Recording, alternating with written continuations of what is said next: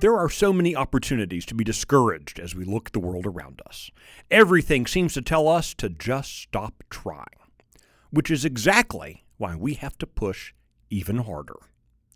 I'm Michael Quinn Sullivan with a reflection on life and liberty.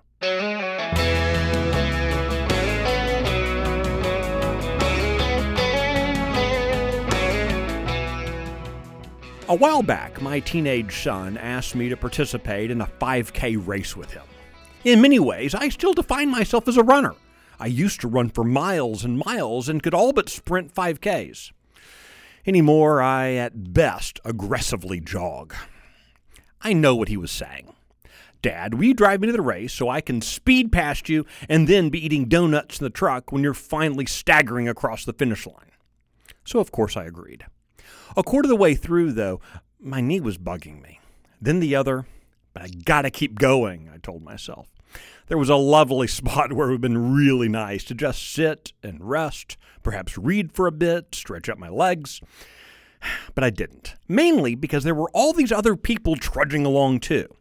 One fellow had mentioned before the race it was his first time to run after his car accident.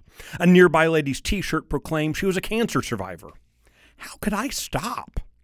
I was reminded of the words of Paul in Hebrews 12, and let us run with perseverance the race marked out for us. The most important word there isn't run, it's perseverance. We are called to persevere, to keep going. That's even more true in the fight for liberty than in a humbling 5K. It's easy to be discouraged by the faithless and feckless politicians for whom we've spent time, energy, money, and sweat. It's easy to be pained by their unending capacity to capitulate against us. It's okay to slow down, to change up the pace, even to walk a few steps. But it's not okay to give up. It's not acceptable to stop. We should take encouragement from those struggling alongside us and be an encouragement to those looking weary. But we must persevere. We must keep going, keep pursuing, never stopping, not now, not ever. The fate of the Republic rests on the perseverance of patriots.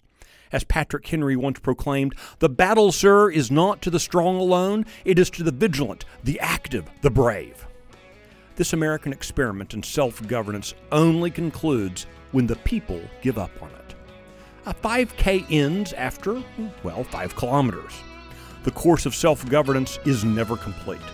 To secure liberty and its blessings, we must keep running, keep fighting, keep persevering.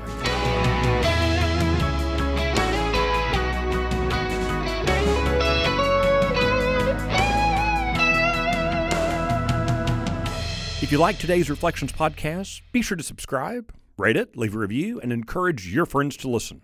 The Reflections Podcast is presented by Texas Scorecard, and today's edition was produced by Luke Marshall in the 1836 Studios. I'm Michael Quinn Sullivan. Thanks for listening.